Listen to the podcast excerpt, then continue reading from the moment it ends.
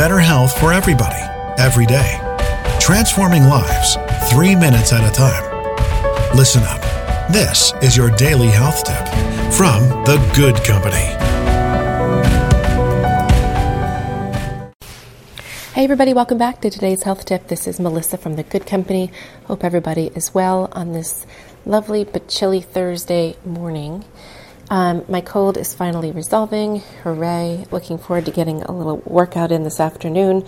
And that's what I wanted to talk about today. We talked on November 1st about working together this month to make sure we're moving 10 minutes a day, 10 minutes of dedicated exercise.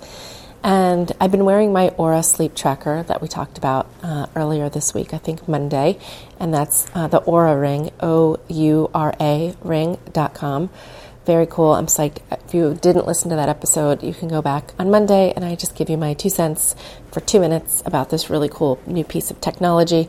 Um, it tracks my steps, it tracks my sleep.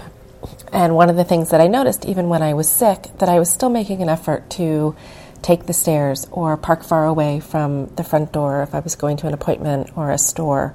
Um, and I was still getting in my exercise my 10 minute exercise quotient just by staying active, doing some squats while I'm brushing my teeth, um, walking around my kitchen when I'm talking on the phone.